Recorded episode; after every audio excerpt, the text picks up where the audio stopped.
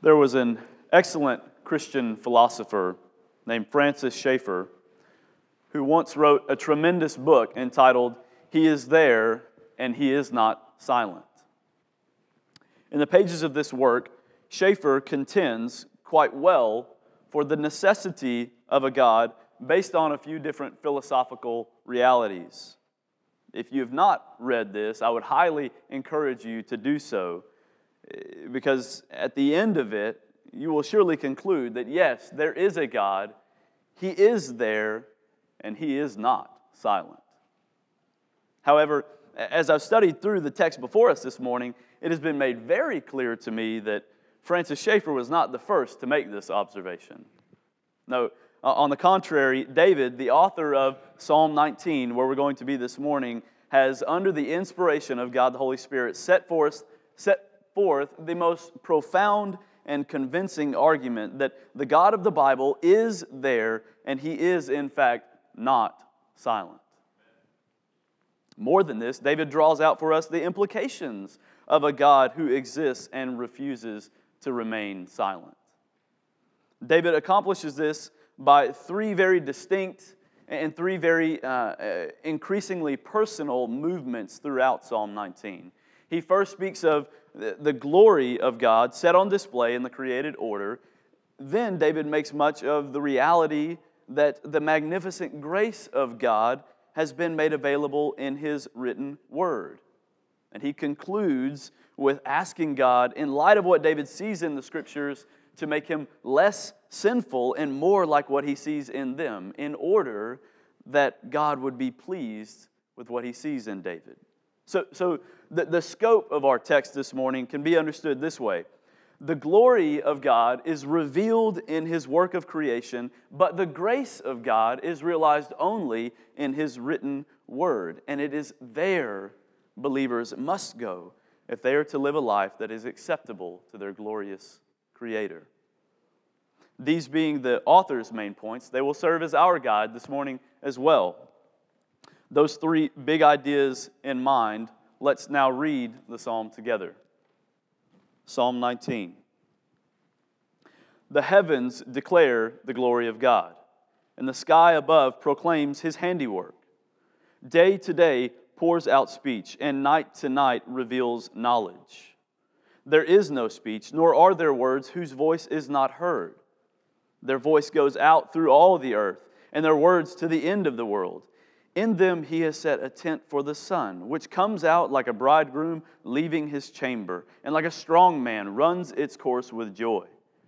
Its rising is from the end of the heavens, and its circuit to the end of them, and there is nothing hidden from its heat.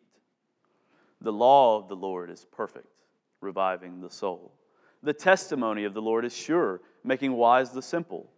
The precepts of the Lord are right, rejoicing the heart. The commandment of the Lord is pure, enlightening the eyes. The fear of the Lord is clean, enduring forever. The rules of the Lord are true and righteous altogether. More to be desired are they than gold, even much fine gold. Sweeter also than honey and drippings of the honeycomb. Moreover, by them is your servant warned. In keeping them, there is great reward. Who can discern his errors? Declare me innocent from hidden faults. Keep back your servant also from presumptuous sins. Let them not have dominion over me. Then I shall be blameless and innocent of great transgression. Let the words of my mouth and the meditation of my heart be acceptable in your sight, O Lord, my rock and my redeemer. This is the word of the Lord. David begins by saying that the creation we see all around us is doing something. It is engaged in a, a, very specific activity. He says, The heavens declare the glory of God. And by saying this, he, he is referring to, he's, he's not referring to that place where, where angels dwell and every moment of every day continue to praise and exalt their Creator. No, here in verse 1, the terms heaven and sky are synonymous, they, they, they mean the same thing. David, David is referring to that great canopy draped over the earth that we can turn our heads upward and behold each day. He, he says that it along with the rest of creation, is saying something. In fact, that's what he labors to drive home for the first six verses of this psalm. You can hear it with his use of verbs like declare and proclaim in verse 1. Verse 2 tells us there's a pouring out of speech and a revealing of knowledge. Continuing on to verse 3, we find that the creation is given words and a voice. The author's point is abundantly clear that the created order is not silent, it is communicating something. Now, as magnificent as that idea may be to us, that all creation is not a silent, purposeless body of matter, this would not mean much to us if we did not know the content of its message. Thankfully, though, that's not the case. David says that the message all creation is, is trying to get across is clear. It's declaring, it is speaking of God's glory. The, the splendor of its creator, his, his worth, his majesty, his greatness. And, and this glory is immeasurable, it's, it's without limit. So all creation repeatedly speaks about it, going on and on and on. And the, the worshiper of God understands that this is actually not creation coming alive in and of itself and taking up a voice, but this is the Lord God using his created order as a mouthpiece to communicate his magnificence to all on the earth. He is making his existence and his glory abundantly clear. He is not silent. Now, at this point, the atheist hearing my voice would contend wait, wait, wait, wait a minute. You're telling me that you believe that all the inanimate clusters of atoms you call creation is speaking? And you mean to tell me not only that, but you believe there's some intelligent designer behind it all who's actually doing the communicating through what he's made? To which I would respond with a hearty, Yes, yes. In his grace, the Lord God has revealed himself to all mankind through what is in the world. It's what we call general revelation. And they would likely respond, Foolishness. the, the universe is not involved in some unified task to communicate anything. It's simply a collection of material that all resulted from random causes. It's not going in any predetermined direction or involved in some unified task. It's, it's merely the product of a chaotic cosmos responding to things based on chemical composition. But David says no. No, if you're the least bit observant from a non biased perspective, then it is undeniable when you look up at the painted sky and you see on a clear morning this, this magnificent artwork that God has displayed. You're, you're stopped in your tracks by its sheer beauty and bounty, and you take it in for a moment. Then you go about your day and wake up the next morning to find a whole new scene there waiting on you with different colors and shades and cloud formation. No, if you are the least bit observant from a non biased perspective, it becomes totally clear that the sky has not done this to itself. No, it is proclaiming the handiwork of a great, of a divine artist. David would also consider, uh, have us consider the passing of one day to the next. He says, Day to day pours out speech, and night to night reveals knowledge. This literally means that when one day ends and another comes about, the first day talks to the next, and one night shares its knowledge with the next. And of course, what those days and nights are proclaiming is nothing other than that glory spoken of in verse 1. It is the all consuming message of all creation. So one day speaks to the next, saying, He's done it again. Oh, how glorious this God is that He's brought about yet another day. You see, it's no coincidence that one day dawns after another. Even believers often think about the passing of days in far too a trivial kind of way. So easily do we forget Colossians 1, verse 17, where we are told that it is in Christ that all things hold together. It's nothing short of a glorious reality that Jesus Christ is intentionally holding all of the universe together. And without this intentional activity of Christ, if he, if he looked away but for a nanosecond, everything would come apart at the seams. The atheist cries out, All is random. But you just consider the passing of one day to the next. Darkness following the light, and this reoccurring cycle happening 365 times each year for thousands and thousands of years without fail. Random? No. No, I don't know anything random that follows that kind of order or, or happens with that amount of dependability. No, David says that this is an awe inspiring feat. And that if you, if you look at creation from a non biased perspective, you'll see that it's pouring forth praise through its power and dependability to a powerful, dependable creator who brings order to his universe. David then makes plain to the reader just how far this communication of God through his work of creation extends. Who all can understand the message nature is proclaiming? But the answer from verse 3 is that the message is universal. In fact, no one can escape the voice of creation.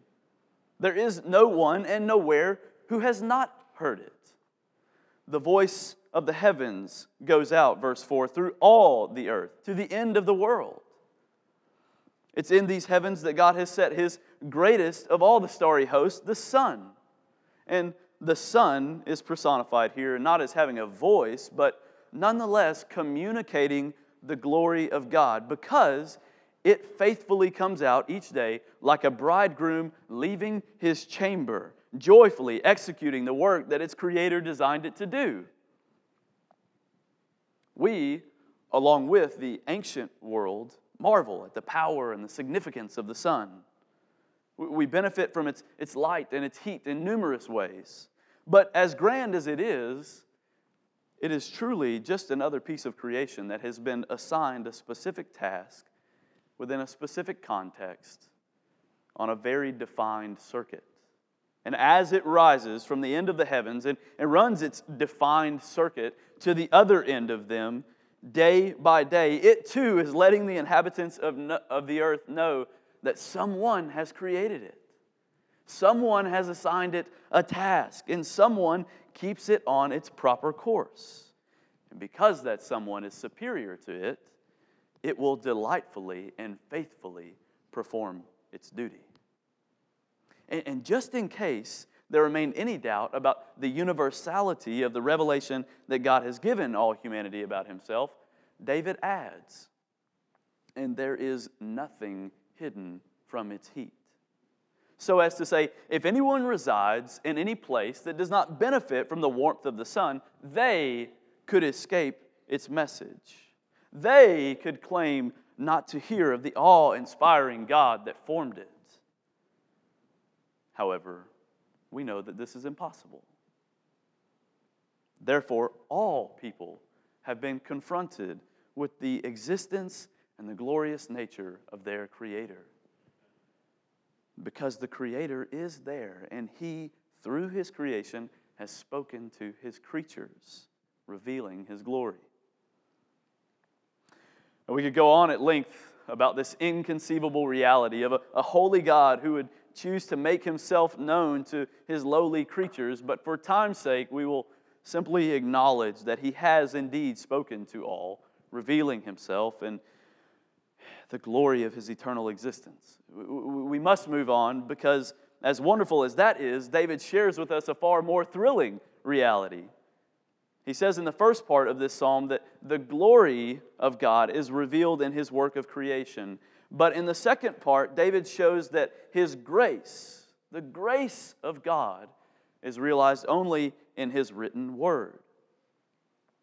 Now, I would call you at this point to give great attention to the words of this psalm that follow, because as our brother Rodrigo stated so well last week, we see God's glory in creation, but we have no access to it there.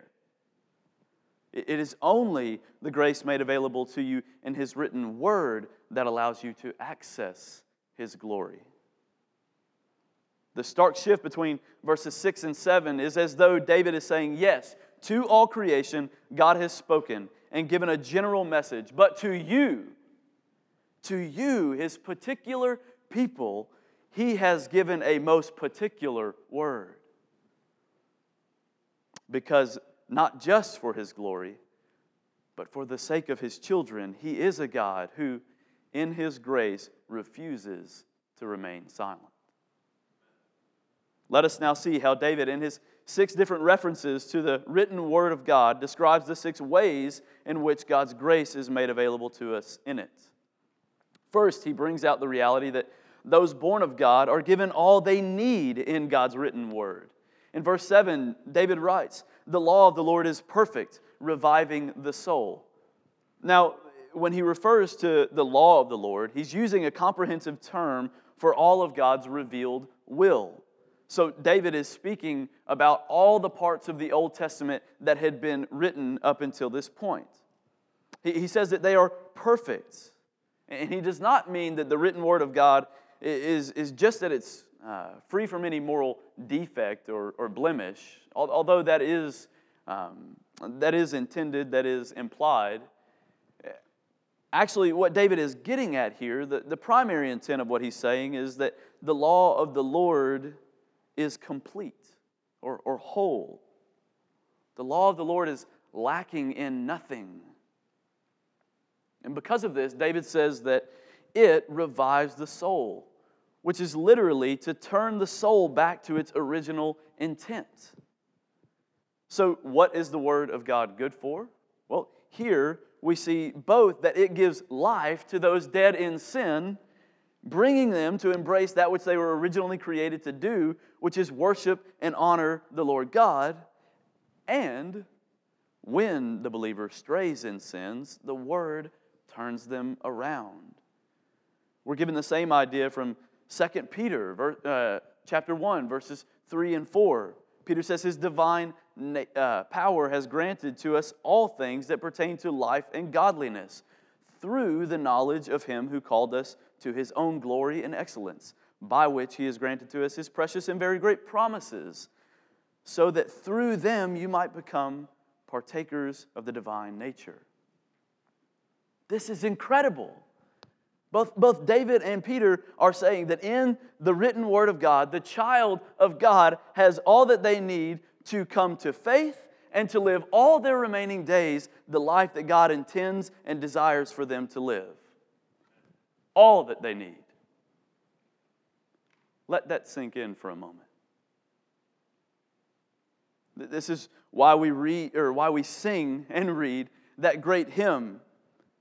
How firm a foundation, ye saints of the Lord, is laid for your faith in his excellent word. What more can he say than to you he has said?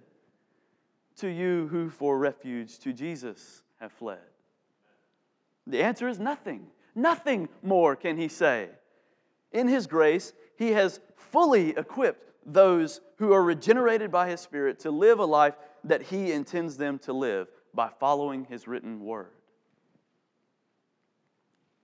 In his next description of the word of God, David calls it the testimony of the Lord, saying that it is sure and because of this, it makes wise the simple.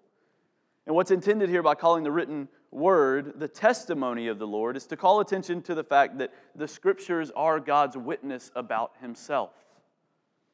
They are from him and not any man. And, and because of this, we know that they are sure, they are verified. What we read here is trustworthy because it proceeds from a trustworthy God. But but what measure of grace is made available to the child of God in them because of this? Well, David informs us that they make wise the simple. Now we know that when the Bible refers to the wise, it is speaking of those who have who, who um, not those who have a superior intellect, but, but rather it refers to that quality of the believer that enables them to make right judgments about things in their pursuit of a godly life. David says that this, the ability to make these right judgments, comes from reading and believing what the Lord has said about himself. It's in his word that we behold God himself. And, and in beholding God, by his grace, we're enabled to live lives that make much of him. David continues to extol the written word. In, in verse 8, referencing the precepts of the Lord, that is, the, the precise direction God has given for our personal conduct. He says that they are right and they cause the heart to rejoice. Now, part of this description of the precepts of the Lord, most would consent to.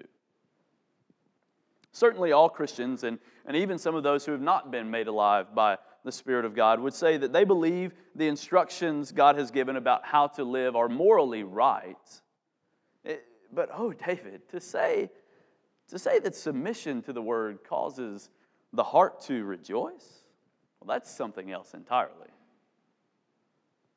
The natural person asks, What is enjoyable about denying myself?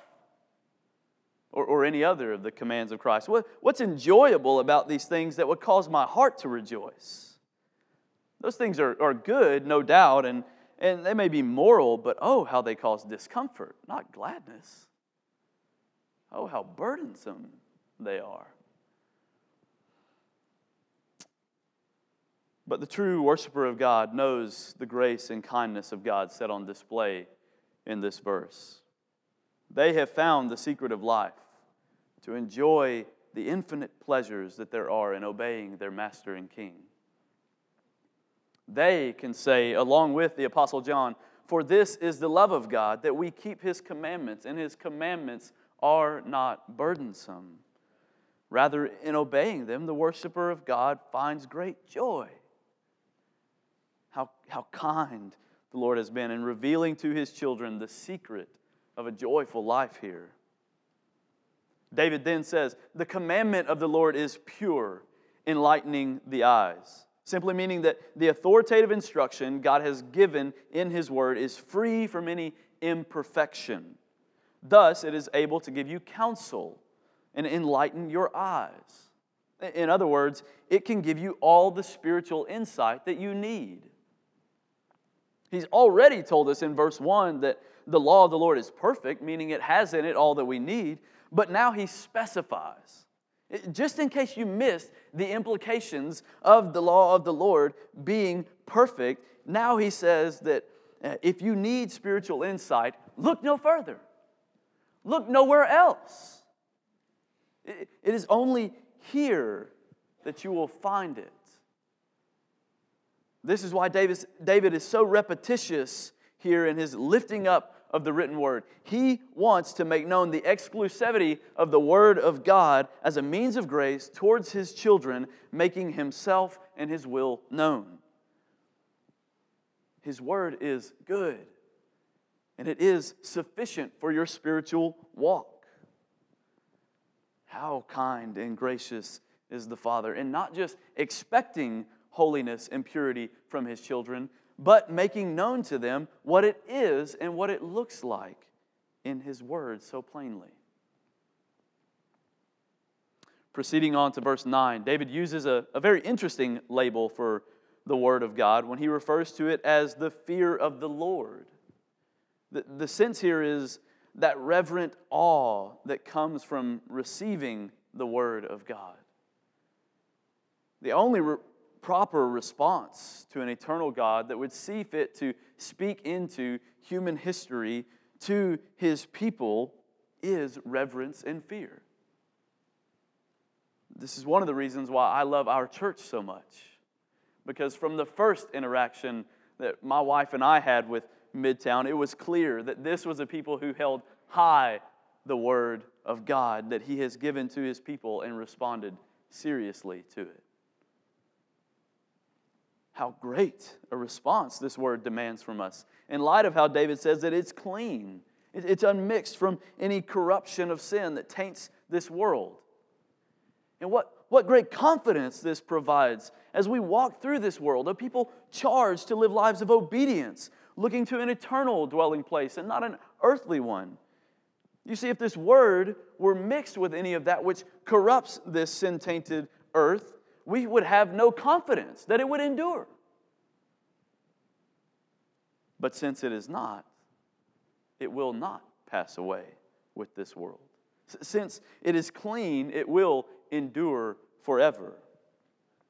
Jesus says, Heaven and earth will pass away, but my words will not pass away. So you can give yourself to it, brothers and sisters, knowing that the Word of God, the Word of the Lord will remain. We have a word that's not even limited by what we call human history, but will stand even into eternity future, brothers and sisters. Finally, David says that the rules or the judgments of the Lord are true. They have a, a, faithfulness and dependability about them. He affirms that they are righteous altogether, meaning that every one of them, all alike, is righteous. And that may sound like an oversimplified reality for David to waste a line of scripture on, but, but if you think for a moment, what a tremendous comfort for the child of God. To, to be able to look at the scriptures so plainly written out and know beyond a shadow of a doubt that, that the decrees that God has given are right. And not, not in any abstract or, or relative sense. No, this is what is right for me today. We don't wrestle along with the rest of our postmodern age to find what is true and right day to day. No, we know precisely where to look, to find precisely what is right for us in this moment. In light of all this, David says that the written word of God is to be desired more than gold, even much fine gold. Not just that, but sweeter than honey and drippings of the honeycomb. So valuable are the words coming from the mouth of our God that you should desire them more than all your wealth or all the wealth you could ever amass.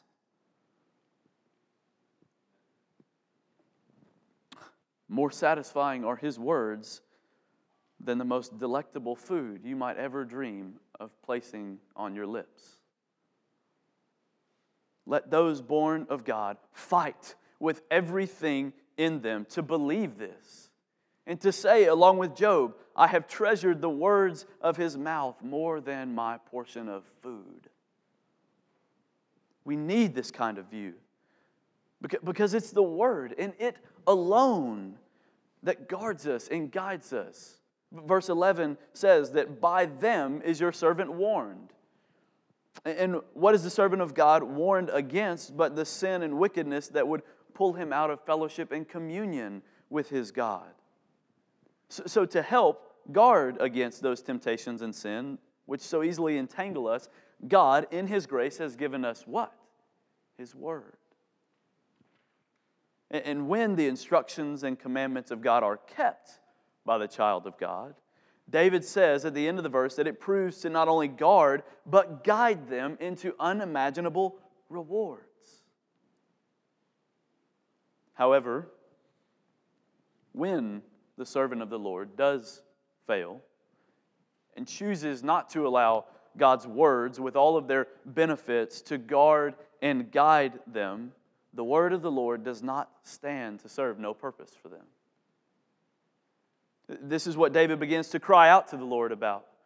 Knowing that he will fail in keeping God's law perfectly, he acknowledges how unfit men and women are to recognize their own rebellion against God saying, Who can discern his errors? And it's only in light of the nature and benefits of the word he's just finished elevating that he says, Declare me innocent from hidden faults. You see, the word of God stands as a mirror that's held up so that the sinner can be exposed to their error the child of God looks into it and then repents of the sin that he or she, in their ignorance, wasn't even aware that they were committing against God. it's also this word that, as David's already described in verse 11, guards us and keeps us back from those presumptuous sins that we know we're so prone to, and, and those sins that seek to have dominion over us. The Lord tells us here that knowing and believing His words are our only hope. It's our only hope to be blameless and innocent of such great transgressions that would seek to have dominion over us. Concluding with verse 14, this is where David brings the psalm full circle. Here, he says his desire is to, like all nature does day to day, live for the glory of God. Just as we see the sun come out at the break of each day from his chamber and runs its course with joy, as the Lord has prescribed and purposed it to do, so also we are to embrace our purpose as God's creation to live a life that glorifies Him. In fact, David goes so far as to say that this kind of life that, that speaks and thinks in alignment with God's word would be acceptable to the Lord. But don't miss just how spectacular that declaration of David is this morning. That, that we could live lives acceptable to God. Remember at this point, the Bible makes abundantly clear that we, in and of ourselves, cannot possibly live a life that's acceptable to God. R- Romans 8, verse 8 says, Those who are in the flesh cannot please God. So, how could we believe such a claim? That God would look on a sinful, rebellious people and deem what he sees acceptable. Of course, it's, it's not simply from obedience to his word, for we know that in the flesh we're unable to keep his law perfectly. And one trace of failure to do so, one trace of it brings on us separation from him and the declaration that we are unclean, the exact opposite of acceptable to a holy God. However, praise God that in His grace, He has sent the incarnate Word, Jesus Christ, to atone for our sins and reconcile those who would believe on Him to God. And, and as you exercise faith in the incarnate Word, if it is sincere faith, it will always be followed by a love for His written Word. Then it's there that we can see His words and His thoughts so that we can take them on as our words in the meditation of our hearts. This surely and certainly is what's pleasing and acceptable to the Lord our God, that, that we would reflect the Son of God that we see in His Word. Praise Him that He has refused to remain silent, and in doing so, has by His grace made a way that His children could be acceptable to Him. Pray with me. Father, thank you for the truths here, God. Lord, we could spend time dwelling on each one of these, these realities for the rest of this day, and it would not be enough, Lord. The benefits are too great for us to even really fully comprehend. But Father, I pray that we would be encouraged and challenged, Lord, to dive into your word, to live a life that is acceptable to you as your children. And Lord God, I pray that in this moment, if, if there are those here that you desire to be your children and have not yet placed faith in Christ, that they would do that, that, that they would come to faith and be deemed acceptable in your sight.